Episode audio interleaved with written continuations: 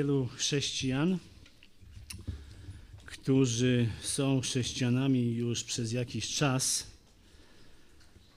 często przychodzi do medytacji nad Słowem Bożym i w tej medytacji przychodzi do miejsca zastanowienia nad tym, jak zbawieni byli ludzie w Starym Testamencie. I to jest pytanie uzasadnione. Czasy Starego Testamentu, jak wiemy, różniły się od naszych czasów pod wieloma względami. Przecież ci, którzy byli w tamtych czasach, nie słyszeli Ewangelii takiej, jak my ją słyszymy. Chrystus jeszcze wtedy nie umarł za grzechy i nie zmartwychwstał. Nie powiedział jeszcze Nikodemowi, Nikodemowi z Ewangelii Jana, rozdział trzeci, że jeżeli ktoś się nie narodzi na nowo, nie może użyć Królestwa Bożego, więc przychodzi na myśl coś takiego, że może były jakieś różnice, chociaż to by oznaczało, że mielibyśmy dwa rodzaje zbawienia, więc dwa rodzaje zbawionych, oni i my, ale o tym Pismo Święte jednak nic nie mówi. Natomiast to, co mówi, to jest to, że jest jeden i ten sam Zbawiciel i pod tym względem nic się nie zmieniło od upadku Adama i Ewy. Malachiasz 3,6 mówi, a raczej Pan mówi Malachiaszu 3,6, ja Pan nie zmieniam się. Więc we wszystkim, co zmienia się przed naszymi oczami, możemy być pewni, że Pan Bóg się nie zmienia i to jest bardzo dobry punkt wyjścia. Każdy, kto się urodzi na tym świecie, rodzi się z grzeszną naturą i kumuluje w swoim życiu niezliczoną ilość grzechów. I one czynią to, że staje się on wrogiem świętego Boga, no a gniew Boży jest skierowany ku niemu. A więc dlatego każdy człowiek od czasów Adama i Ewy jest w potrzebie zbawienia. Zbawienie nie jest jakimś koncepcją religijną, jest to dramatyczna potrzeba każdego człowieka. I jak ludzie są dziś zbawiani, to wiemy z licznych fragmentów Pisma Świętego i z własnego doświadczenia. Każdy, kto widzi swój grzech, a raczej naturę grzeszną, bo tak naprawdę nie ma takiego, kto by zliczył wszystkie swoje grzechy. Ta natura produkuje grzech za grzechem, a więc każdy, jeżeli zwróci się do Chrystusa i wyzna, że jest On Panem, a w sercu wierzy, że Bóg skrzesił go z martwych, zbawiony będzie, jak mówi list do Rzymian, rozdział 10, werset 9. No ale jeszcze raz, jak to było w Starym Testamencie? Jest wiele możliwości, żeby to zobaczyć, ale na początek tylko spójrzmy na Ewangelię Jana, rozdział 3 i werset 8.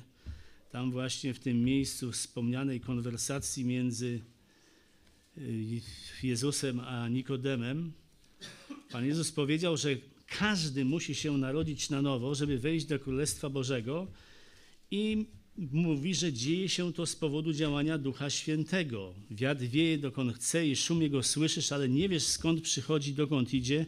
I tak jest z każdym, kto się narodzi, narodził z Ducha. A więc to jest Duch Święty, jest tym, kto zbawia, a Pan Jezus, mówiąc wtedy do Nikodema, patrzy na to z perspektywy jeszcze starotestamentowej. My rozumiemy to, że, że Ewangelie opisują ciągle jeszcze okres starotestamentowy do momentu śmierci Chrystusa, albo byśmy powiedzieli dalej jeszcze do momentu, kiedy na początku dziejów apostolskich zaczyna się Kościół. Tam się właśnie coś ważnego zmieniło. Pytanie jest, czy zmienił się sposób, w jaki Pan Bóg zbawiał ludzi. A więc punkt nasz wyjścia jest w Ewangelii Jana, rozdział 3, werset 8, gdzie jest napisane, że ludzie byli zbawieni przez Ducha Świętego. Tak jest z każdym, który narodził się z Ducha. I Pan Jezus patrzy na to, co widoczne jest z tamtej perspektywy, a więc wieki przeszłe. Wieki przeszłe. No i chcemy właśnie się skupić dzisiaj na Duchu Świętym i zobaczyć dokładnie, jak wyglądało zbawienie ludzi w Starym Testamencie i które aspekty działania Ducha Świętego w zbawieniu dzisiaj były także obecne wtedy. I można by powiedzieć nawet, że to najwyższy czas, żebyśmy na to spojrzeli, żebyśmy lepiej poznali Ducha Świętego i jego działanie we wszechświecie, bo ten temat w kościołach o rodowodzie innym niż zielonoświątkowy jest raczej rzadko rozpatrywany. A wtedy, kiedy jest, to często towarzyszą mu problemy z biblijnością. Więc musimy sobie przypomnieć na świeżo, że Pan Bóg jest trójcą, a nie tylko dwójcą. I chociaż jedną z głównych ról Ducha Świętego jest kierowanie naszej uwagi na Jezusa Chrystusa, to poprawne rozumienie, kim jest Bóg we wszystkich Jego trzech osobach, jest kluczowe dla tego, kim my jesteśmy. Innymi słowy, my sami i nasze życie będzie taki, jaki jest obraz Boga, w którego wierzymy. W drugim liście Piotra 3,18, w ostatnim wersecie tego listu czytamy w kontekście panoszących się wtedy błędów doktrynalnych, już wtedy, że chrześcijanie mają się mieć na baczności i wzrastać w poznaniu Pana naszego i Zbawiciela Jezusa Chrystusa. Jak się to ma do poznania Ducha Świętego? Otóż poznanie roli Ducha Świętego w zbawieniu i w życiu jest elementem wzrastania w poznaniu Pana Jezusa, ponieważ Duch Święty jest duchem Pana Jezusa. Jest tak nazwany na przykład w Dziejach Apostolskich 16:7. Pamiętamy, że apostoł Paweł koniecznie chciał ewangelizować w Bitynii, w Azji, ale właśnie w 16:7 duch Jezusa nie pozwolił Pawłowi pójść do Bitynii i głosić tam Ewangelii. W Rzymian 8:9, gdzie mowa o tym, że kto nie ma ducha Chrystusowego, ten nie jest jego. Duch Chrystusowy. Podobnie w Filipian 1:19, gdzie Paweł mówi o pomocy ducha Jezusa Chrystusa w zakończeniu jego uwięzienia. Brzmi to dosłownie, wiem bowiem, że przez modlitwę waszą i pomoc Ducha Jezusa Chrystusa, Ducha przez duże D oczywiście, wyjdzie mi to ku wybawieniu. I wreszcie w pierwszym liście Piotra 1,11 jest przykład najbardziej nas interesujący, bo jest tam powiedziane, że prorocy Starego Testamentu mieli w sobie Ducha Chrystusowego, który był źródłem ich proroctwa. Tutaj wiem, że część tej kongregacji ma na świeżo właśnie ten werset z, ze studiowania studium w Warszawie. Widzicie, jak to dobrze się składa. Mogliście spędzić te długie godziny studiując tą rzecz i ucząc się o duchu Chrystusowym, który był źródłem ich proroctwa. Więc dzisiaj mamy sposobność zagłębienia się w poznanie ducha Chrystusowego i jego działania w Starym Testamencie, a zwłaszcza z punktu widzenia jego udziału w zbawieniu ludzi wtedy. Robiąc to, będziemy też czerpać oprócz samej Biblii z dwóch bardzo ważnych źródeł. Jednym jest opracowanie Leona Wooda, Duch Święty w Starym Testamencie, jedno z kluczowych publikacji na ten temat kiedykolwiek napisanych. No a drugi to jest doktryna biblijna. Tą pozycję szczególnie polecam, ponieważ jest ona niezwykle pomocna we wszystkich pytaniach, które się mogą pojawić nam w głowie przy śniadaniu czy jakimkolwiek innej porze dnia, dotyczące tego, jak to jest z rzeczami w Piśmie Świętym, jak należy rozumieć to czy tamto, a także właśnie jak należy rozumieć Ducha Świętego, bo doktryna biblijna jest syntezą całej teologii, a w tym teologii Ducha Świętego. Naprawdę jest tam co czytać. No ale na wstępie powiedzmy też, że działanie Ducha Świętego w Starym Testamencie może być bardzo łatwo zauważone. Nikt, kto czyta obecnie, czy może przedtem jeszcze pamięta Stary Testament, pamięta też, że Duch Święty występuje bardzo często. I to jego działanie może być zauważone na przykład w przypadku sędziów, których Pan Bóg powołał, żeby zarządzali Izraelem do czasu powołania króla, do czasu powołania monarchii. O czterech z nich powiedziane jest, że duch stąpił na nich. Pierwszym z nich był Otniel, gdzie jest napisane w księdze Sędziów 3, że duch pański zawładnął nim, więc sądził w Izraelu, wygrał wojnę i zaprowadził pokój na 40 lat. A potem był Gedeon, a potem Jefta, na końcu Samson, o którym jest mowa, że cztery razy doświadczył stępującego na niego ducha. Ale analiza wszystkich tych tekstów pokazuje, że we wszystkich tych przypadkach Duch wstępował, dając moc do wykonania pewnych konkretnych zadań albo fizycznych czynności. I w żadnym z tych przypadków nie miało to nic wspólnego ze zbawieniem od grzechu. A więc czytamy dużo w tym miejscu o tym, jak Duch Święty uzdalniał ludzi, dawał im moc do wykonania rzeczy, które w przeciwnym razie sami by nie mogli. Natomiast nie było tam mowy o duchu, który by ich zbawiał w ten sposób. To były dwie zupełnie inne rzeczy. Więc szukamy dalej. I po drugie mamy ludzi zaangażowanych w zajęcia rzemieślnicze. Pierwszym nim Besalel, wybrany przez Boga do budowy namiotu zgromadzenia. W Księdze Wyjścia 31 Pan Bóg mówi, że napełniłem go duchem Bożym, mądrością, rozumem, poznaniem, wszechstronną zręcznością w rzemiośle i pomysłowością w wyrobach. A więc napełniłem go duchem Bożym. I dalej w jaki sposób to napełnienie duchem Bożym miało służyć. Drugim takim człowiekiem był Dawid, któremu Pan Bóg dał plan budowy świątyni, które on z kolei przekazał Salomonowi. Tutaj ciekawostka, żadna z polskich, żaden z polskich tłumaczeń, które możemy mieć w rękach, e, nie oddaje tego właśnie niuansu. E, to tylko Biblie tłumaczone z tak zwanego tekstu przyjętego zawierają w pierwszej księdze Kronik 28:12 stwierdzenie, że Dawid te plany otrzymał przez działanie ducha. Poprzez działanie ducha, a nie przez swój własny jakiś tam geniusz. Okay? Wiem, że dzisiaj nie rozstrzygniemy tego, kto wreszcie był źródłem tego, czy Duch Święty, czy sam Dawid, no ale w tych wszystkich podobnych przypadkach w naszym życiu to raczej jednak jest boska strona, która inicjuje to, co my jesteśmy w stanie zrobić. No był tu jeszcze Hiram i pamiętamy, że było dwóch Hiramów. Jeden był królem Tyru, e, wielki architekt i budowniczy, no ale także był rzemieślnik Hiram, który został przysłany przez króla Hirama do tego, żeby pomóc w budowie świątyni.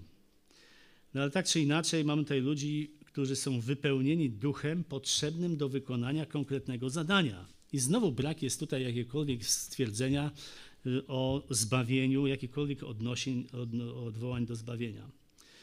No po trzecie, mamy tutaj proroków. Patrzymy do Starego Testamentu, prorok na proroku. I mamy tutaj pięciu takich, o których jest mowa, że byli tymczasowo wypełnieni Duchem Świętym, a więc był to Azariasz, Jahaziel, Zachariasz, Bileam i Amasjasz. No, nazwy, znaczy chciałem powiedzieć imiona dosyć egzotyczne, raczej nie zostają w pamięci, jak się czyta Stary Testament po raz pierwszy, nie wiem po raz który trzeba czytać, żeby zostały, no ale ich zadaniem było głoszenie tego, co powiedział im Bóg, i po to właśnie Duch Święty ich ogarniał, a nie po to, e, żeby, e, żeby ich jakoś e, przeobrazić poprzez zbawienie. Więc mamy znowu tutaj w tym przypadku, w tej grupie proroków, cały czas uzdolnienie do czegoś szczególnego, a nie, a nie działanie Ducha Świętego przy zbawieniu. Było też wielu innych proroków, którzy byli wypełnieni Duchem Świętym na stałe, tacy jak na przykład Eliasz i Elizeusz, e, Micheasz i Ezechiel. I o nich jest powiedziane, najwyraźniej jest powiedziane o Eliaszu i Elizeuszu, że oni byli wypełnieni duchem na stałe. Ale byli też inni, o których nie ma mowy, że byli wypełnieni na stałe, takim jak Izajasz, Jeremiasz, Ozeasz, Joel, Amos, Obadiasz, Jonasz, Nahum, Machabakuk, Sofoniasz, Ageusz, Zachariasz i Malachiasz. A więc wyliczam tutaj po kolejnych autorów E, ksiąg, starych, e, ksiąg Starego Testamentu, o których nie ma mowy w Piśmie Świętym, że byli wypełnieni duchem. Pytanie się kojarzy, dlaczego Pan, Pan Bóg nic nie mówi o wypełnieniu tych proroków Duchem Świętym, przecież oni są autorami Słowa Bożego. No, więc my wiemy z Nowego Testamentu, w drugim liście Piotra, że oni byli wiedzeni Duchem Świętym, no ale w Starym Testamencie tego nie pisze jakbyśmy na to nie patrzyli. I pytanie jest, dlaczego Pan Bóg tego tam nie napisał? No, być może dlatego, że byli to prorocy, jakbyśmy dzisiaj powiedzieli, na całym etacie, w pełnym wymiarze. To są ci, którzy zostali użyci, żeby napisać Pismo Święte Starego Testamentu, a więc było oczywiste, że to będzie dzieło Ducha Świętego i wypełnią swoją funkcję na stałe, a nie tylko tymczasowo. Tak czy inaczej, wniosek jest jeden, wypełnienie duchem proroków miało związek z ich misją proroczą, a nie z wewnętrzną przemianą ich serca związaną z ich zbawieniem. Więc znowu mamy tą samą sytuację. Duch Święty nie wypełniał ich po to, aby sprowadzić ich do zbawczej relacji z Bogiem, a więc do zbawienia, tylko żeby dać im konkretną rzecz do zrobienia. No na koniec mamy też, i to już po czwarte, liderów, takich jak Mojżesz, Jozue, Saul oraz Dawid. I o nich jest napisane, że byli wypełnieni duchem w różnych przypadkach. To wypełnienie duchem, można zauważyć, było w celu wykonania ich służby, a nie ze względu na osobistą relację z Bogiem. Tutaj pamiętamy, że Saul ma szczególne miejsce tutaj w tej grupie. On się nie znajduje w tym panteonie ludzi wiary. No ale niezależnie od wszystkiego, ten duch był tam w nich po to, żeby ich zmobilizować, dać im moc do tego, żeby coś konkretnego robili, żeby wypełniali swoją służbę. Więc wniosek z całego tego przeglądu może być tylko jeden. W każdym z tych przypadków mieliśmy przykład udzielania mocy do wykonania konkretnego zadania i żaden z tych przypadków nie miał nic wspólnego z duchowym odrodzeniem, czyli zbawieniem. Więc pytanie jest kolejne, więc gdzie możemy znaleźć dowody na działanie ducha w zbawieniu ludzi w Starym Testamencie, o którym mówił Pan Jezus z Nikodemem, że jest za sprawą ducha. Jeżeli jest, no to pewnie gdzieś byśmy mogli to zobaczyć. Otóż te dowody nie są trudne do pokazania, tylko musimy na nie spojrzeć z troszeczkę innej pozycji badawczej. E, wystarczy pomyśleć o wielkich ludziach wiary. Na przykład Noe, cytuję, mąż sprawiedliwy, nieskazitelny wśród swojego pokolenia, który chodził z Bogiem. E, Abraham, który uwierzył w Bogu i poczytane mu to zostało za sprawiedliwość. Mojżesz uznał hańbę Chrystusową za większe bogactwo niż skarb Egiptu. Dawid wybrany był przez Boga jako jego sługa, którego serce było szczerze oddane Panu. Dalej byli to wielcy piszący prorocy, którzy za życia byli przykładami posłuszeństwa, Wielu z nich jest wyliczonych w Panteonie ludzi wiary w Hebrajczyków 11 i tam jest powiedziane, że świat nie był ich godny. A więc ci ludzie są przedstawieni ewidentnie jako ludzi Boga, jako, jako słudzy, a więc nawróceni ludzie i ich życie mogło tylko wyglądać w ten sposób, albo mogło wyglądać tylko w ten sposób, jeżeli byliby zbawieni, czyli odrodzeni. Żadnych z tych słów, które przed chwilą przeczytaliśmy, nie można by zastosować do kogoś niewierzącego. A więc prawda o zbawieniu i jego potrzebie, tak jak już wspomnieliśmy, jest prawdą uniwersalną dla wszystkich czasów. Wszyscy ludzie rodzą się grzesznikami od czasów Adama i Ewy. Biblia mówi, że Chrystus jest jedyną drogą zbawienia z tego właśnie stanu grzechu, i że Jego dzieło odkupienia jest dostępne jedynie przez wiarę. I mówi też, że jeżeli ktoś w Niego uwierzy, to doświadczy odrodzenia. Zobaczmy Tytus, rozdział trzeci, werset piąty. Właśnie ubiegam Kaila. I czytamy tutaj, zbawił nas nie dla uczynków sprawiedliwości, które spełniliśmy, lecz dla miłosierdzia swego przez kąpiel odrodzenia oraz odnowienie przez Ducha Świętego. Więc to jest właśnie jak ludzie są zbawieni. Z jednej strony jest to ich skrucha i e, upamiętanie, e, przyjście, e, przyjście jako winni do tego, który umarł za ich grzechy, a z drugiej strony jest to dzieło Boże, w którym jest istotą Jego jest odnowienie przez Ducha Świętego, odrodzenie poprzez kąpiel. Przy okazji, ta kąpiel to nie jest chrzest, ale to w następnym kazaniu. Więc gdyby ktoś zaoponował, mówiąc, że ludzie w Starym Testamencie nie mogli mieć takiej samej wiary w Chrystusa jak obecnie, bo Chrystus po prostu jeszcze nie żył, no to odpowiedź jest prosta. Stary Testament zapowiada przyjście Chrystusa, zapowiada Mesjasza i mówi dokładnie, jaka będzie jego rola.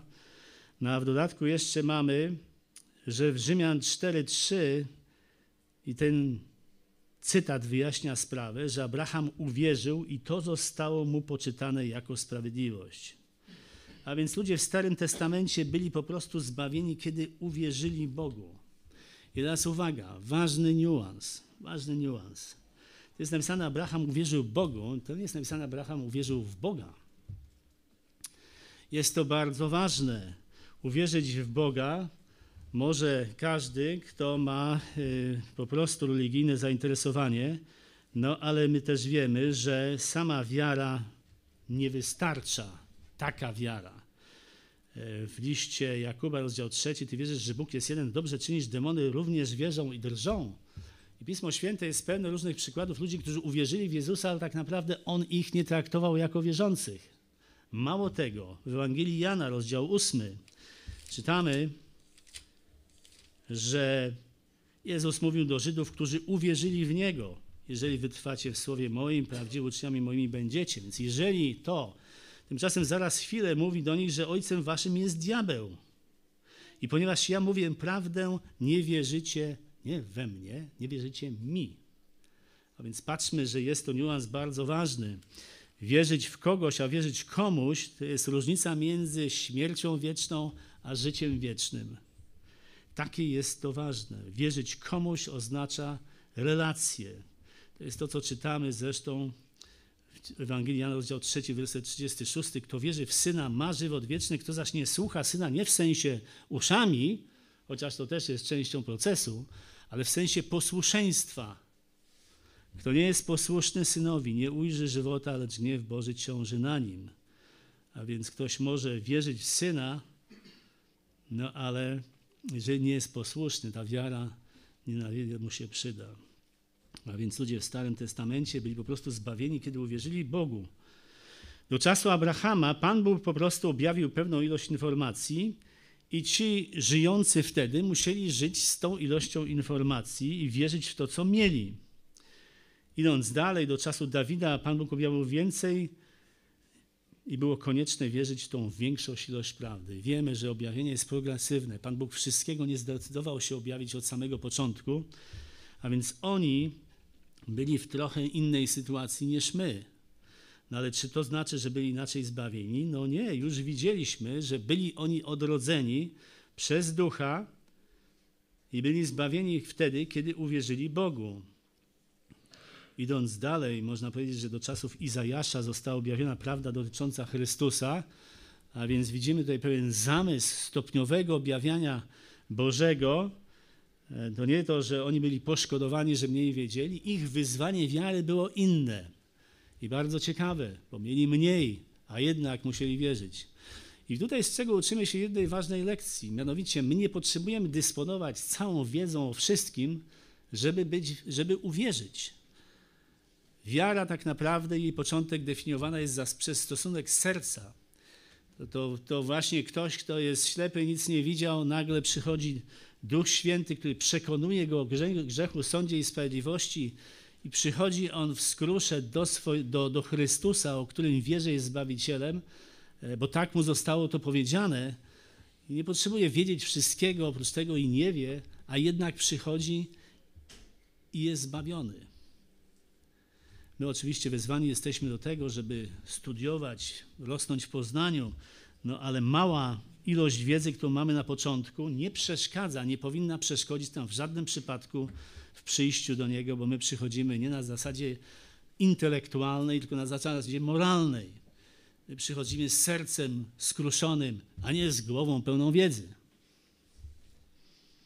A więc Chrystus już objawiony w czasach Izajasza. Dawid już wcześniej zresztą napisał Psalm 22 z jego tym mesjańskim przesłaniem i ludzie po prostu musieli wierzyć Bogu i temu, co On powiedział do ich czasu. A kiedy wierzyli, to było im to poczytane za sprawiedliwość, co jest innym sposobem powiedzenia, że byli oni odrodzeni, a więc narodzeni na nowo. To jest to, o czym cały czas mówimy. Więc jeżeli zastanawiamy się, dlaczego Pan Bóg nie uczynił tego całkiem jasnym, że ludzie w Starym Testamencie byli odradzani, mimo że byli, no to odpowiedź jest, że nie uznał tego za stosowne aby od razu objawić całą prawdę, co jest też prawdą o innych rzeczach. I tutaj musimy być uważni. Jeżeli zdajemy sobie sprawę, że w Starym Testamencie jest mniej czegoś, czego byśmy się spodziewali, to niech to nas nie prowadzi nigdy w życiu do jakiegoś niezadowolenia, że Pan Bóg tutaj nie postarał się za bardzo i nie zrobił tego tak, jakbyśmy chcieli. No, oczywisty nonsens. Pan Bóg zrobił dokładnie, co chciał i dokładnie w ten sposób, co chciał. On tego po prostu nie uznał za stosowne, aby od razu objawić całą prawdę, a tym, którzy byli przed nami, dał mniej po to, żeby wierząc w to, co mają, mogli być zbawieni. To jest bardzo ważna sprawa. Niech, niech nas nigdy nie, nie zniechęca fakt, że nie przeczytaliśmy jeszcze Biblii całej, albo że mało wiemy na te, te różne rzeczy. Jak często słyszymy coś takiego: O, ja jeszcze nie jestem gotowy, muszę więcej się dowiedzieć. No nie, to jest tylko zasłona dymna. Tak naprawdę jest to serce, które unika bycia wystawionym na Słowo Boże i przekonanie Ducha Świętego o tym, że musi się upamiętać.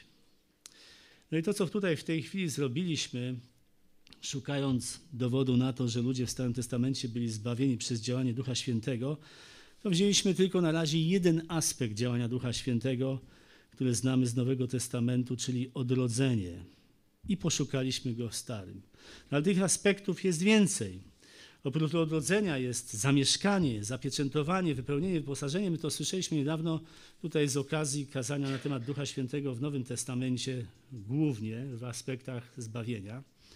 No ale weźmy, przyjrzyjmy się po kolei tym aspektom i zobaczmy, czy można je zobaczyć także w Starym Testamencie. Na przykład, weźmy kolejny, którym jest zamieszkanie. E, my rozumiemy przez to ciągłość rezydowania przez Ducha Świętego w wierzącym, które następuje po odrodzeniu. Tak jak widzieliśmy w Starym Testamencie, że Duch Święty przychodził i wstępował na kogoś, no to widzieliśmy, że tylko w niektórych przypadkach, w, niektórych przypadkach niektórych proroków było to zstąpienie na stałe, ale cel tego był zupełnie inny. Cel nie był zbawczy. Tutaj widzimy, że jest zamieszkanie i rozumiemy przez to to ciągłe rezydowanie przez Ducha Świętego wierzącym, które następuje po odrodzeniu.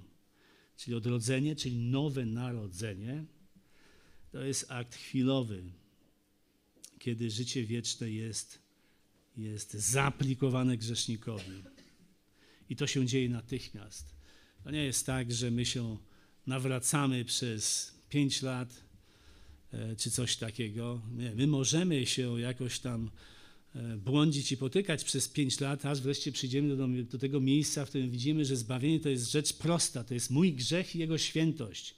I jeżeli ja się nie nawrócę, jeżeli nie przyjdę po przebaczenie mojego grzechu, to mogę jeszcze się błąkać następnych 10 lat. Jeżeli Pan Bóg okaże cierpliwość a więc jest to rzecz chwilowa, ona się dzieje natychmiast, my tego nie czujemy.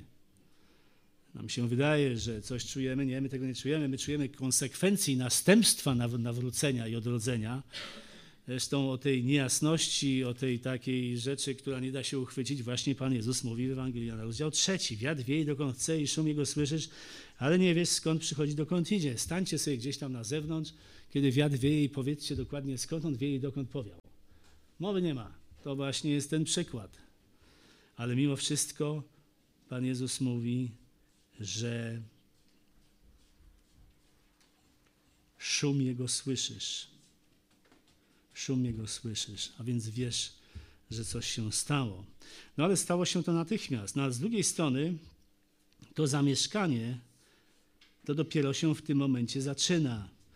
Duch Święty, który dokonuje tego odrodzenia, i kiedy właśnie to robi, to wchodzi w wierzącego, który się staje świątynią Boga. Spójrzmy na pierwszy list do Koryntian, rozdział trzeci i werset szesnasty. Czy nie wiecie, że świątynią Bożą jesteście i że Duch Boży mieszka w was? Jest to definitywna kategoria. To nie jest tak, że Duch Święty wpadł na chwilę i zaraz odleci. On w was mieszka w waszym ciele znajduje swoje mieszkanie. Jest tam na stałe. 2 Koryntian 6:16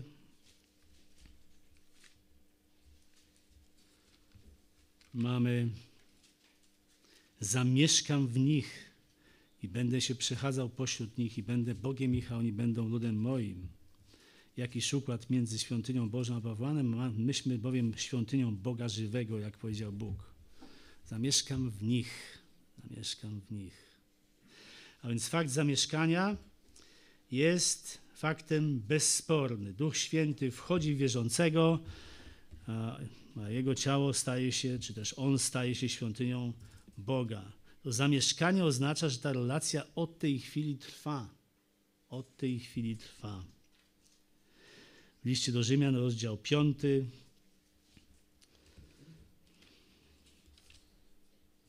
Nadzieja nasza nie zawodzi, bo miłość Boża rozlana jest w sercach naszych przez Ducha Świętego, który nam jest dany. Nie jest napisane, jest nam dany, ale za chwilę będzie zabrany, więc śpieszcie się. Nie, no też takiego nie widzimy. Jest on nam dany, on w nas mieszka i tutaj nigdzie nie ma napisane, że on ma zamiar zmienić mieszkanie. Raczej wręcz przeciwnie. Pytanie jest, czy to jest zamieszkanie ducha, to charakteryzowało także świętych Starego Testamentu i w ten sam sposób co Nowego. I tutaj mamy pewien mały kłopot, mały, nieduży, bo wielu biblistów uważa, że tak nie jest, że zamieszkanie ducha w wierzącym to jest to, co odróżnia Stary Testament i jego e, charakterystykę i Nowy Testament. Jednak uważne, uważne prześledzenie tej sprawy prowadzi do innych wniosków.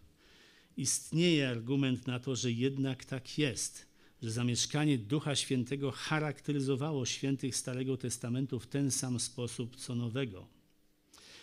Otóż zwróćmy uwagę na to. Wierzący Starego Testamentu byli odrodzeni. Pan Jezus o tym mówi, prawda? Każdy, kto jest zrodzony z ducha. A więc musiał to być Duch Święty, który tego dokonał. Skoro ci wierzący trwali w stanie odrodzonym, no to musiał być to Duch Święty, który też tego dokonał. To nie jest tak, że Duch Święty dokonuje odrodzenia, a następnie to człowiek podtrzymuje to odrodzenie. No żadne takie. Pierwszy Piotr 1,5 mówi, że wierzący są strzeżeni mocą Bożą.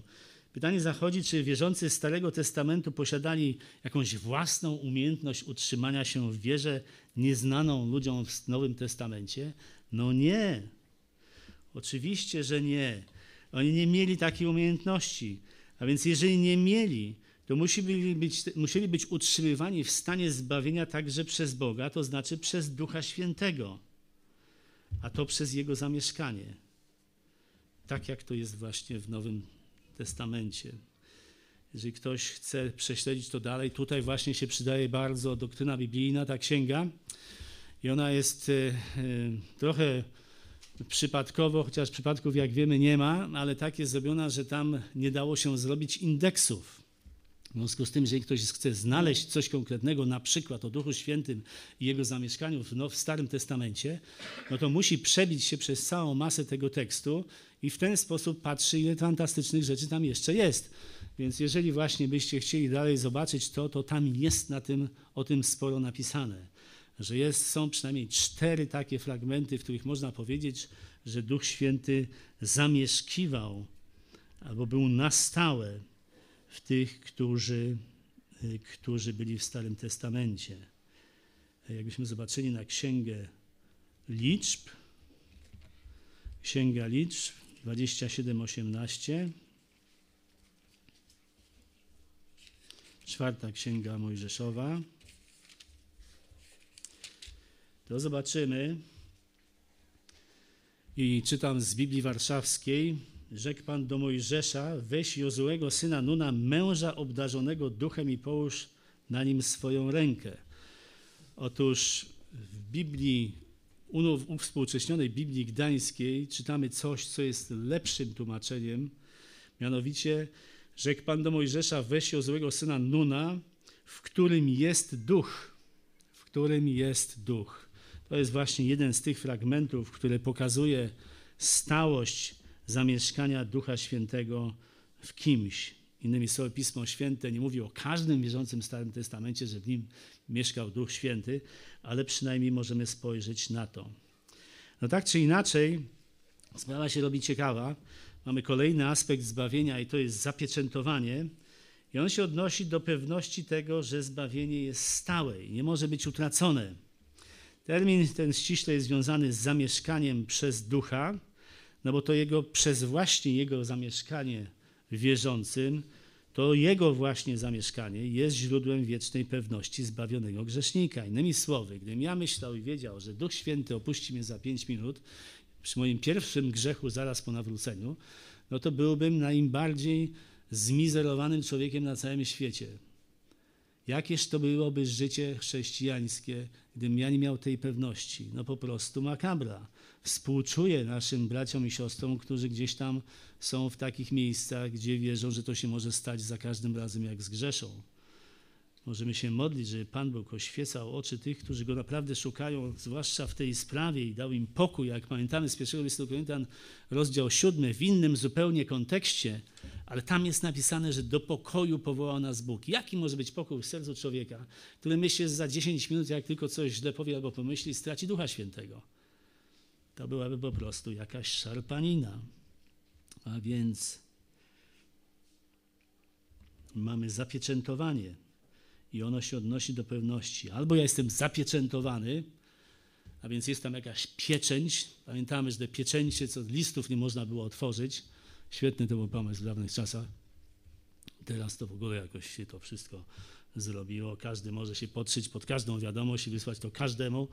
No ale wtedy trzeba było mieć pieczęć, musiała być tam jakaś wiarygodność. Ta pieczęć pieczętowała coś i tego nie można było otworzyć. A więc ten termin bardzo dobrze opisuje zamieszkanie przez ducha i to właśnie zamieszkanie jest źródłem wiecznej pewności każdego zbawionego grzesznika. Innymi słowy, fakt stałego zamieszkania przez ducha stanowi to zapieczętowanie. Przy czym sam duch jest pieczęcią. Drugi list do Koryntian 1,22 mówi tak. 21. Tym zaś, który, na, który nas utwierdza wraz z wami w Chrystusie, który nas namaścił, jest Bóg, który też wycisnął na nas pieczęć i dał zadatek ducha do serc naszych. Jaką pieczęć? No właśnie tą pieczęć. To jest to zagwarantowanie tego, że Duch Święty od nas nie odfronie. To nie jest Jego żadna intencja, to jest Jego gwarancja, Boża gwarancja, że jesteśmy Jego i że Duch Święty będzie wzmacniał nas wtedy, kiedy będziemy w potrzebie. A więc skoro wierzący Starego Testamentu byli zamieszkani przez Ducha, no to byli też zapieczętowani, bo zamieszkanie właśnie stanowi to zapieczętowanie. Nie ma w Starym Testamencie sugestii, że można było stracić zbawienie, jak też i nie ma takiej sugestii w Nowym. A to oznacza, że ludzie wtedy mieli zabezpieczone zbawienie, i wierzący obecnie. Mamy kolejne podobieństwo tego, jak ludzie byli zbawieni w Starym Testamencie. I ten stan wiecznego zabezpieczenia dla wierzących Nowego Testamentu jest tworzony właśnie przez zapieczętowanie duchem. A więc jest to także prawdziwe dla tych, którzy byli wtedy. Następny termin to wypełnienie. To jest też termin okalający istotę zbawienia człowieka.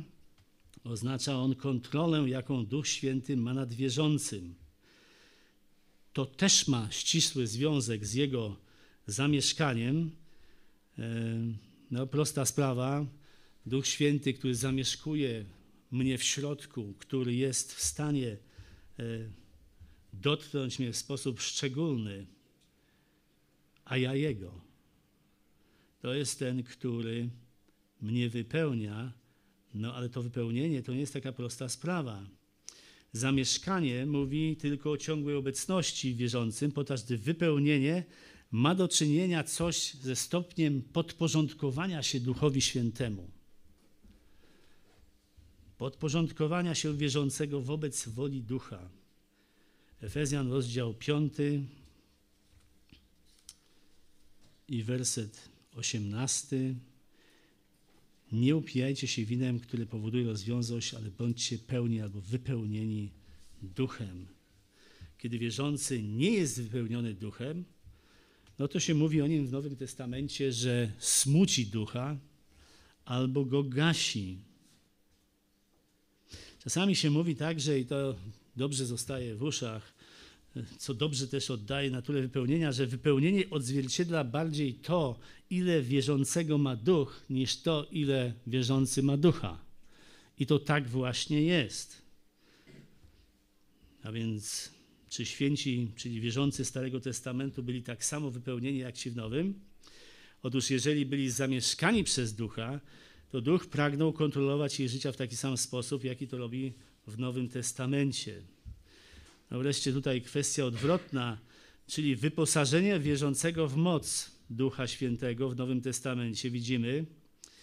I tak jak widzieliśmy to często w Starym Testamencie, ten cały nasz przegląd od samego początku, jak Duch Święty udzielał mocy do konkretnych rzeczy, no to chcemy w takim razie zobaczyć, czy ludzie w Nowym Testamencie by też tak byli wypełnieni albo wyposażani. I odpowiedź tutaj jest zdecydowanie tak. I tutaj też jest wiele przykładów. Na przykład Piotr, tak jak prorocy w Starym Testamencie, był pełen ducha albo wypełniony duchem, w rezultacie czego przemówił słowami od Boga do wrogiej mu Rady Najwyższej. Dzieje apostolskie 4:8, przeczytajmy to szybciutko. Dzieje apostolskie 4:8. Mamy sytuację, Piotr i Jan zostali, zostali ujęci, wtrąceni do więzienia, następnie postawieni przed arcykapłanami. No i Piotr mówi tak, werset ósmy. Wtedy Piotr pełen Ducha Świętego rzekł do nich przełożeni ludu i starsi i tak dalej, i tak dalej. A więc on był pełen ducha albo wypełniony duchem, w rezultacie czego przemówił słowami do Boga, no i podobnie Paweł, dzieje apostolskie 13:9. Obróćmy kawałek dalej. W 13:9 Saul, zwany też Pawłem, napełniony Duchem Świętym, utkwił w nim wzrok. W kim? W Elimasie. Chociaż to się pisze Elimas, ale to jest trudne dla nas słowo, więc niech będzie Elimas. Polski język ma tendencję do upraszczania. Kyle na pewno to docenia. Otóż mówi apostoł Paweł, jeszcze wtedy Saul, zwany też Paweł, napełniony Duchem Świętym, utkwił w nim wzrok w tym Elemasie, no i rzekł, pełny wszelkiego oszustwa i wszelkiej przewrotności, synu diabelski, nieprzyjacielu wszelkiej sprawiedliwości. No jak na apostoła moglibyśmy powiedzieć, że emocje tutaj są wysokie i są takie momenty, kiedy sprawiedliwy gniew Boży e, usprawiedliwia użycie mocnych słów.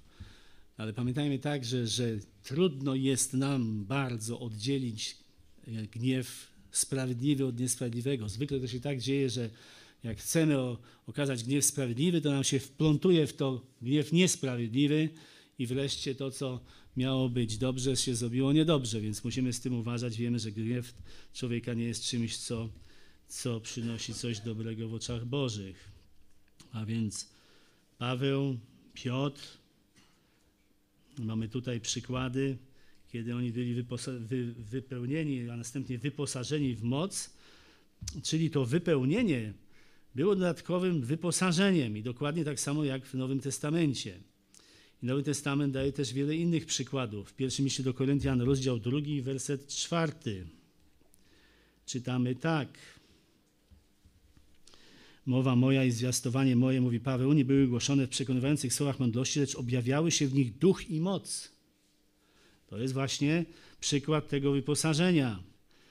Paweł mówi o całej swojej służbie w Koryncie jako wyposażonej w ducha i w jego moc. W dziejach apostolskich 18:25 mamy zwiastowanie Apolosa, które odbywa się w sytuacji jego pałania duchem, w cudzysłowie, bo tak to tam jest, co jest jeszcze innym sposobem na powiedzenie, że było to wyposażenie w moc ducha. Jeśli spojrzeli na Szczepana, on przez moc ducha mógł dostrzec w niebie chwałę Bożą i Jezusa stojącego po prawicy Bożej. Wielu ludziom w Nowym Testamencie dostarczane były informacje przez ducha, i to możemy wyliczać i wyliczać, ale czas nas tutaj goni. E, byli to uczniowie, byli to wierzący nauczani przez ducha, oni otrzymywali też dary do służby przez ducha. To są dary wyposażające dane przez ducha. A więc prawda jest taka, że jest więcej przypadków wypełnienia, czyli wyposażenia w moc przez ducha w Nowym Testamencie, jak i też w Starym. A więc podobnie jak odrodzenie, zamieszkanie, zapieczętowanie i wypełnienie, wyposażenie w moc było doświadczane w obu okresach. Coraz bardziej widzimy, sprawa nam się tutaj zacieśnia, że to zbawienie w Starym Testamencie jednak było takie, jak i w Nowym. No poszukajmy jeszcze czegoś, może znajdziemy. Może znajdziemy. Um, jeden jeszcze jest aspekt działania Ducha Świętego, którego tutaj definitywnie nie ma w Starym Testamencie. Otóż jest to chrzest Duchem Świętym, opisany w pierwszym liście do Koryntian 12:13. To są bardzo ważne słowa. Zobaczmy. 12:13. W jednym duchu wszyscy zostaliśmy ochrzczeni w jedno ciało. No, stwierdzenie dosyć lapidarne, ale zwróćmy uwagę na słowo wszyscy, a więc kto się nawraca, ten na 100% jest ochrzczony Duchem Świętym. To wspomnienie e, o tym Duchu Świętym pojawia się raz po raz i raz po raz i nie będziemy tego czytać, ale ten chrzest, jak zwrócimy na to uwagę, on w ogóle zaczął Kościół. Ten chrzest Duchem Świętym zaczął Kościół. Nie, że Kościół powstał i potem był ochrzczony Duchem, tylko że wierzący byli ochrzczeni Duchem w celu uformowania Kościoła. To jest dzieło Ducha, które łączy wszystkich wierzących we wspólną wieś, więź relacji kościelnej, bo czyni nas częścią tego samego ciała. My nie jesteśmy jakąś grupą ludzi, którzy o określonym czasie wpadają na pomysł, żeby tutaj przyjść i pośpiewać. My jesteśmy ciałem Chrystusowym, ludzi organicznie, ale duchowo powiązanymi ze sobą i mającymi jeszcze za głowę Chrystusa zmartwychwstałego. Coś niesamowitego. A to wszystko się zaczęło wtedy, kiedy nastąpił chrzest Duchem Świętym. A więc jest to organiczna jedność, w której jesteśmy. Jest to poczucie wzajemnej miłości, wspólnego celu. Jesteśmy jedną grupą, jednym wielkim duchowym przedsięwzięciem, jeżeli można tak powiedzieć, językiem współczesnym. Kiedy Kościół powstawał w Dniu Pięćdziesiątnicy, i to jest ważne, była potrzeba, aby ten chrzest był dany wielu ludziom jednocześnie. Idea Kościoła ma tylko wtedy sens, jeżeli mamy jakąś ilość ludzi. Duch Święty, który by ochrzcił jednego wierzącego, nie, nie stworzyłby z Kościoła. A więc tutaj widzimy, że ta idea Kościoła nie ma w ogóle sensu bez zgromadzenia co najmniej jakichś kilkunastu osób. W tamtym dniu było to około 120 osób i czytamy to w dziejach apostolskich 1,15. I od tego czasu każdy wierzący jest chrzczony duchem indywidualnie. Pan Bóg raz stworzył Kościół, a nie za każdym razem, kiedy ktoś się nawraca. No to byłoby fantastycznie, byśmy mieli tyle kościołów, żebyśmy nie mogli policzyć. No ale tak nie jest. Pan Bóg inny miał pomysł. I ten pomysł jest taki, że Kościół stworzył raz. I wtedy byli oni ochrzczeni grupowo. Od tego czasu każdy jest dodawany do Kościoła przez chrzest Ducha Świętego. I to jest ten chrzest indywidualny. Ten chrzest jako grupy już nie jest w ogóle potrzebny. Kościół już istnieje. Każdy indywidualny, nowy, nowonarodzony, nowonawrócony jest szczony duchem i włączony indywidualnie do Kościoła. Moment tego chrztu jest teraz tym samym momentem, co odrodzenie, co zamieszkanie i zapieczętowanie. Duch Święty udziela życia w odrodzeniu. Pamiętamy, to jest nowe narodzenie. Nikt nie może być chrześcijaninem, jeżeli nie jest na nowo narodzony. To jest istota tej dysputy Nikodema z Panem Jezusem.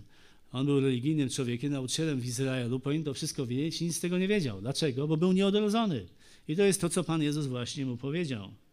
Jak nie, nie, nie będziesz na nowo narodzony, jeżeli nie będziesz odrodzony, to nie możesz nawet zobaczyć Królestwa Bożego. A więc to wszystko się tam gdzieś mieści te elementy, te pieczętowania, to zamieszkanie, to odrodzenie, to są wszystkie elementy mm, nawrócenia albo zbawienia, o których widzieliśmy, że miały też miejsce w Starym Testamencie. No ale to wypełnienie w sensie kontroli ducha lub poddania się duchowi i wyposażenie w moc może też nastąpić w tym momencie, ale niekoniecznie. Jak ktoś czyta te pierwsze rozdziały dzieł apostolskich, to może się mu nieźle to wszystko pomieszać, jak to z tym Duchem Świętym było, dlatego że ten Duch Święty przychodził i wypełniał ich następnie kilka jeszcze razy. Więc tam się dzieje właśnie coś takiego, że on zamieszkuje, a następnie czytamy wielokrotnie, że on wypełnił ich duchem po to, żeby byli odważni w głoszeniu Ewangelii, na przykład. A więc dochodzimy tutaj powoli do końca tego przeglądu. I ważne jest, aby zdawać sobie sprawę z tych poszczególnych aspektów działania Ducha Świętego, bo wtedy możemy zobaczyć, że to jest ten sam Duch, który zawsze był i to samo zbawienie, które zawsze było, mimo że ilość objawienia szczególnego dana im była mniejsza niż nam. Jedną rzeczą, jedną ważną rzeczą jest dostępność zbawienia, a inną jest dzieło odrodzenia. No, zastanówmy się na tym chwilę jeszcze na koniec. Pan Bóg przeprowadza to dzieło odrodzenia na człowieku, niezależnie od tego, czy jest po tamtej stronie krzyża, czy po tej stronie krzyża. Tak? Oni byli zbawieni, my jesteśmy zbawieni i to nie zależy od ilości objawienia, które mieliśmy i oni mieli. To są dwie różne rzeczy. Ci ludzie nie byli zbawieni tylko trochę, ponieważ mieli tylko trochę objawienia.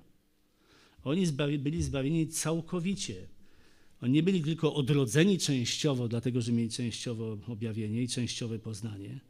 Oni nie byli zamieszkani tylko częściowo przez ducha, więc część ducha w nich mieszkała, druga część nie mieszkała. Więc widzimy, że dochodzimy tutaj do absurdów po kolei, jeżeli tylko odchodzimy od koncepcji tego, że oni byli tak samo zbawieni jak i my. Oni nie wiedzieli zbyt dużo o nim, ani też nie byli zapieczętowani trochę, chociaż apostołów jeszcze nie było. No to, że Pan nie mówił w Starym Testamencie o szczegółach działania Ducha Świętego, nie jest niczym osobliwym. Pan Bóg robił wiele rzeczy, o których ludzie nie wiedzieli. Na przykład w Ozeasza 11:3 Pan Bóg mówi: Przecież to ja sam uczyłem Efraima chodzić, brałem ich na swoje ramiona, lecz oni nie wiedzieli, że to ja ich leczyłem. Jest mnóstwo rzeczy, które Pan Bóg robi dookoła nas, o których my nie mamy zielonego pojęcia. Gdybyśmy wszystko wiedzieli, byśmy byli Nim. A ponieważ nie jesteśmy Nim, my mamy wiarę. I to jest ta wiara, którą sięgamy do Niego i przez tą wiarę jesteśmy zbawieni, i przez tą wiarę jesteśmy uświęceni, przez tą wiarę rośniemy.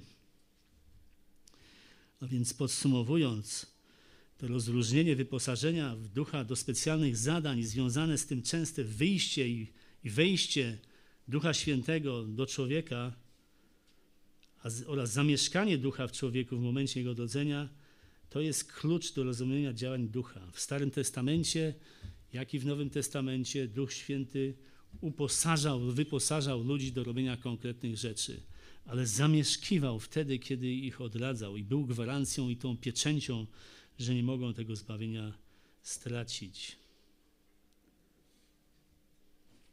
Jaka jest nas jeszcze jedna lekcja z tego. Ona jest bardzo ważna. I to dosłownie ostatnie minuty. Otóż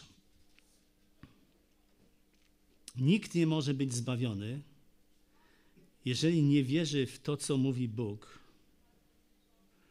Zwróćmy uwagę na to.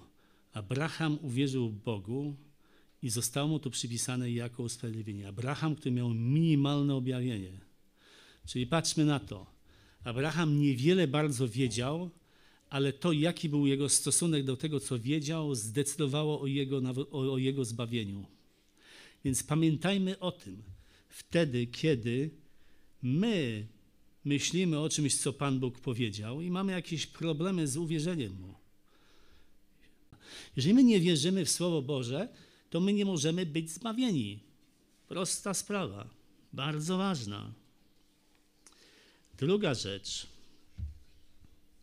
o czym już wspomnieliśmy, my mamy nie tylko wierzyć w Boga, ale wierzyć Jemu. Nie tylko wierzyć w Jego objawienie, nie tylko wierzyć w rzeczy o Nim, ale wierzyć Jemu. To jest ta różnica między człowiekiem, który coś wie o Bogu, a człowiekiem, który zna Boga. Wszyscy Profesorowie religioznawstwa wiedzą mnóstwo o Bogu. Cała masa. Mają pełne głowy. Niektórzy z nich znają Pismo Święte prawie że na pamięć. A jednak nie znają Jego, bo nie wierzą Jemu. Mogą dyskutować do upadłego, że niemożliwe jest stworzenie w sześć dni, a my byśmy się spytali, w którym momencie Pan Bóg zaczyna w Biblii mówić prawdę?